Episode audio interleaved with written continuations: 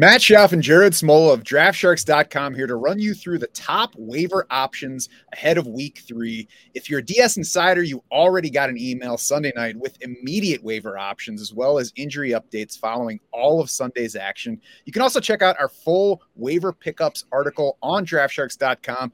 We lay out options for various league types. We give bid recommendations for every guy on the list, as well as some streaming options for the positions where you might be looking for that. So check that out every Tuesday on draftsharks.com or Wednesday if that's the day you need it. Jared, let's run through a top five with another little question thrown in the middle. But I think any waiver talk for week three has to start with the Cleveland situation and thus has to start with Jerome Ford. 16 carries two. Pierre Strong's two last night. Of course, Nick Chubb left in the first half with that knee injury. He's going to miss the rest of the year. It looks like Jerome Ford, I don't think anybody would expect him to be Nick Chubb, but it looks like he's going to be the clear backfield leader going forward obviously the top waiver pickup for every league, right? Yeah, and you saw on Monday night, I think what makes Ford so exciting is the big playability. I mean, he has you know as much as much big playability as Nick Chubb. You know, not not comparing the two at all, but you know, as far as the ability to break off long runs, I mean, Jerome Ford ran a four four six at the combine at 210 pounds too, so he's not you know he's he's lead back size. Um, and I think he's going to get a crack at that lead job. They have Pierre Strong there, who I was not a big fan of coming in and had, has done nothing, you know, through his short NFL career so far. I think Cleveland's going to bring someone else in. They almost have to, right? I mean, they can't go forward with Jerome Ford and Pierre Strong and, and nothing else in the backfield. I almost hope they they make a move today and like maybe bringing Kareem Hunt to, to you know maybe lower the asking price on Jerome Ford because I, I I just think Jerome Ford is better at this point than Kareem Hunt think you look at Kareem Hunt's like advanced metrics last season, and they, they were just bad. And he's like 28 or 29 now, I think. I just think he doesn't have a whole lot left. Um, so I do think Ford is the guy you want here. I think he's a guy that you kind of spend what you need to spend, I think, as far as FAAB to get him. And, you know, how much that is, you know, you kind of have to know your league, get a feel for. It. If you're talking like FFPC, like you're going to have to spend you know 80 Everything. to 90 percent of your FAAB i think to get him. Yeah which I, I, think is reasonable. If you're a team that needs a running back and there are a lot of teams that need running backs after the injuries we've you know dealt with already at the top of the running back board i think you know do what you need to do to get Jerome Ford. I think he's he's that guy. He's the guy you want to kind of go all in on yeah, he's going to be one of the best pickups the rest of this year. The best pickups are going to be running backs that are suddenly thrust into a starting job. And we're going to get to another potential guy in that range uh, next. But yeah, like that's the guy that you're spending on at this point. And how much you should put down depends on what you need. If you need a running back, Jerome Ford's probably going to be one of the best options available going forward. So I think you go basically as high as you need to to get him. If you're pretty well set at running back, but you're like, I got a spot to play with and I want to make sure that nobody steals him in my league, I think it's fine to bid on him there too. You just don't want to put as much down on Jerome Ford if he's not going to be as much help to you. That's when maybe you put 30 35% of your waiver budget down something like that but i don't think there's anything that's really too high depending on your situation for jerome ford this week. Now i think worst case scenario for jerome ford is, is the browns making a move for cam akers because that's kind of like the other running back domino that is going to fall i think at some point here. You know there's cam akers leonard Fournette, and kareem hunt who are still you know two of them are looking for a team. Akers it seems like he's he's done in la so he's going to be playing elsewhere. So you know what what ford did last night should earn him the right to, you know, at least have the first crack at this starting job. And I don't know if Cam Akers is any good yet. So I think that even if he came to Cleveland, he's not going to be the RB1 ahead of Jerome Ford. So he's certainly um, somebody that you want to pick up regardless of what scenario you can play out going forward in Cleveland. Yep. Guy number two on our list that I just alluded to is Tyjae Spears. Now, if you don't have an immediate running back need, if you're set for week three and, you know, let's hope the weeks beyond that, if you don't suddenly lose guys this week, then Tyjae Spears is an excellent guy to stash because he's Jerome Ford before the injury to hmm. Nick Chubb.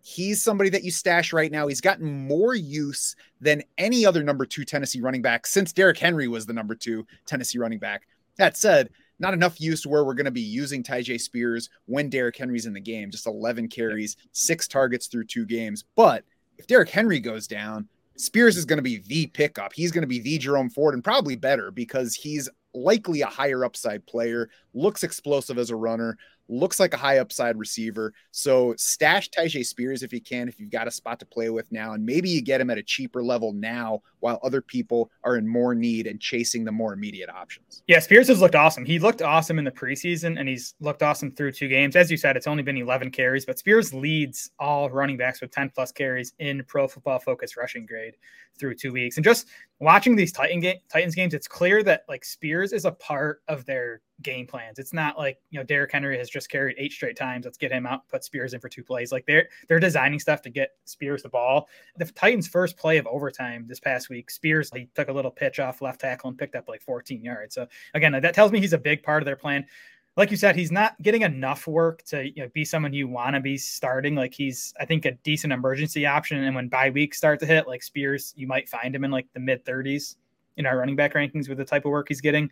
But if something happens to Derrick Henry, like Spears is is going to be, I think, flirting with like RB one value. So he is definitely a guy that sit, should be stashed pretty much in, like in all fantasy leagues, even like leagues of 10 plus teams, like, you know, even 10 team leagues, he mm-hmm. should, Spears should be rostered at this point he's as attractive a handcuff as there is that hasn't yet seen the starter go down. And one other thing that I like about the situation is I think there's another potential path to Spears getting there, and that would be if Derrick Henry were to be traded during the season. We heard rumors of it in the offseason. You know, the Titans might stumble at some point. Even if they don't, he's got a contract that they want to unload, or they would probably like to unload before it gets to the end. So you know, if Derrick Henry were to get traded, obviously same effect as if Derrick Henry got hurt. Next up, Matt Breida versus Craig Reynolds. Um, likely to be two other guys that are on the minds of people playing waivers this week, and you know, perhaps debated. So, Jared, I, I set this up as Matt Breida versus Craig Reynolds. Who is your favorite between them? And you know, that, that can be whatever level of favorite you want to put on it. yeah, it, it's a low level of favorite. I'd, I'd lean towards Reynolds, I guess. Just he's in the much better running game.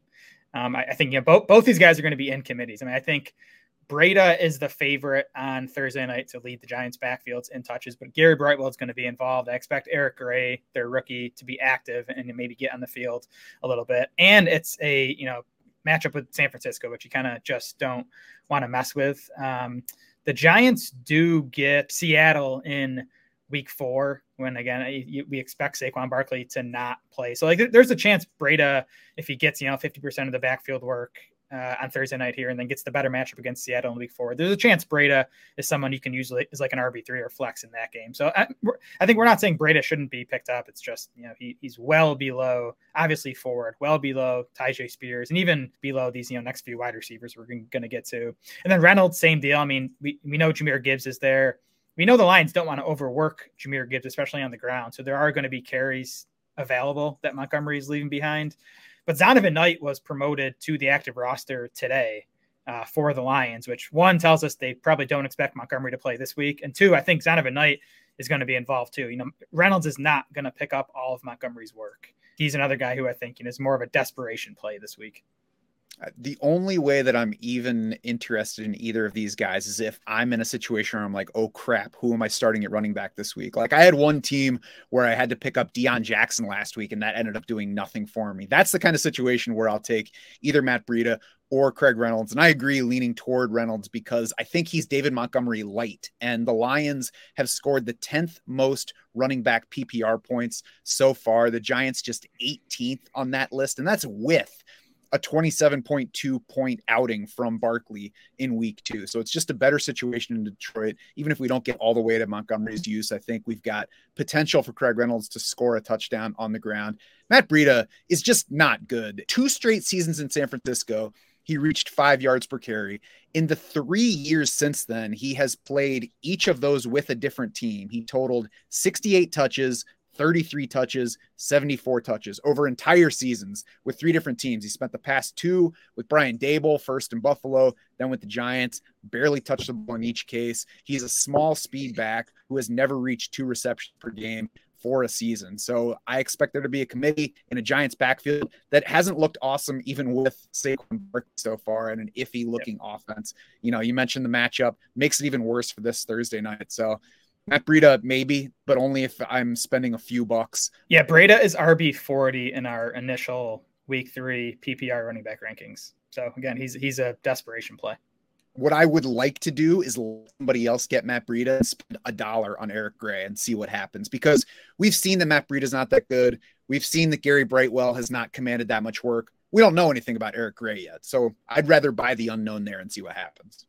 Yep, I'm with you. I think Gray in you know deeper leagues and you know, FFPC, those types of leagues, that Gray is worth um, a buck or two of your FAAB this week. Now, if you disagree with us on Matt Breida, if you think he's just been waiting for the opportunity and he's to surprise us all on Thursday night, let us know in the comments on YouTube. We love hearing from you, even if you disagree with what we're saying.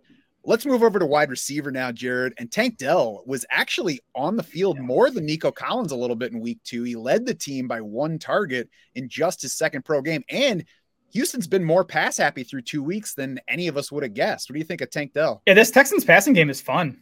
Um, you know, CJ Stroud's playing well. They're letting him chuck it, as you said. I think he has 44 and 47 pass attempts through his first two games. Um, and some of that's been game script related, but yeah, Houston is third in neutral pace and fifth in neutral pass rate through two weeks. So it's a fast paced, pass heavy offense. So we know Nico Collins has been awesome through two games. Robert Woods has been useful. But Tank Dell, I mean, he looked awesome in the preseason.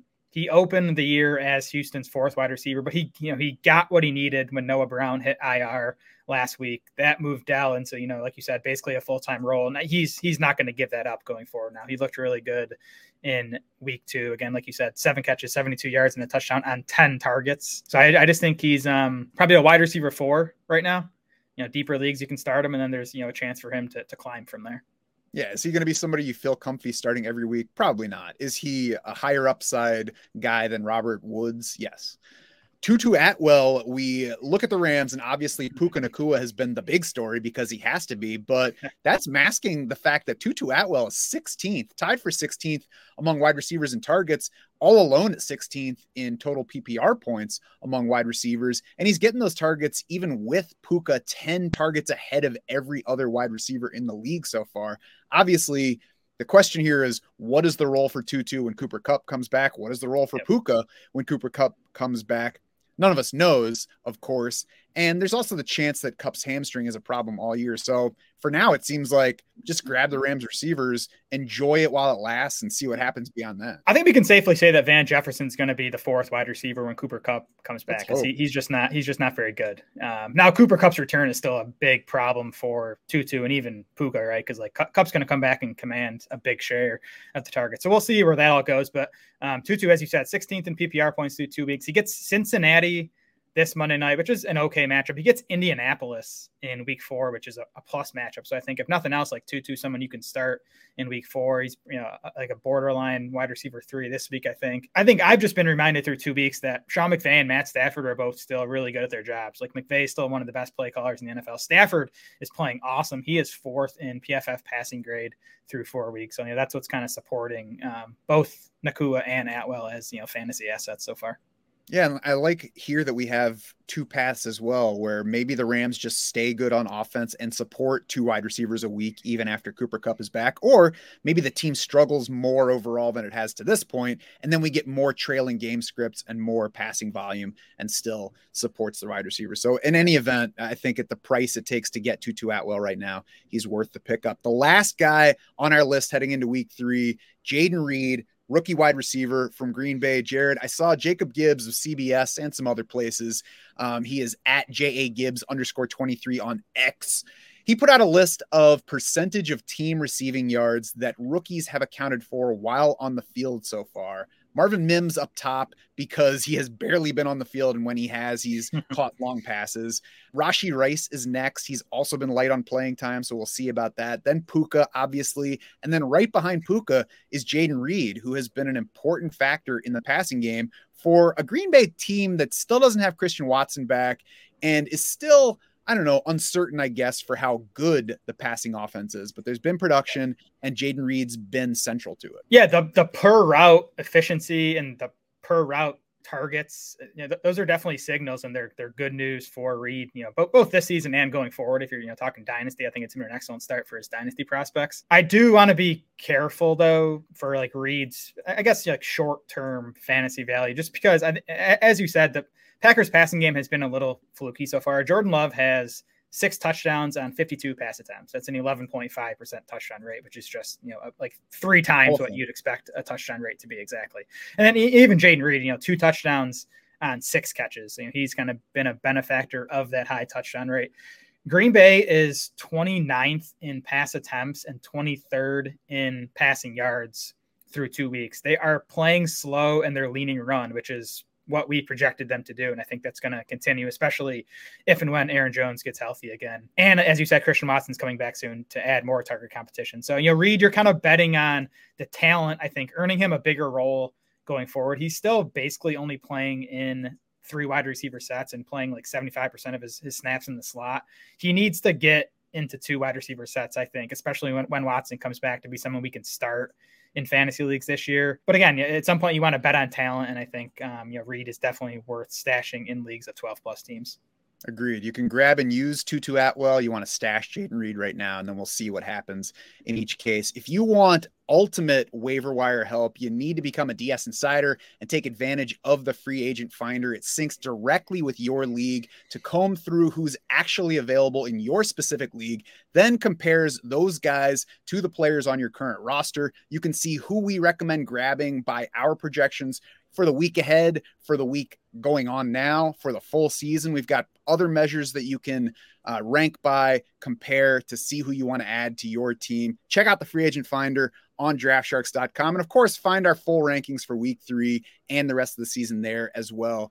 If you want to know every time we post new content on YouTube or your favorite pod channel, make sure you subscribe. And if you like what you hear, please leave us a rating and a review. We appreciate your help in keeping all this running. Thank you for joining us. Now let's go in this week.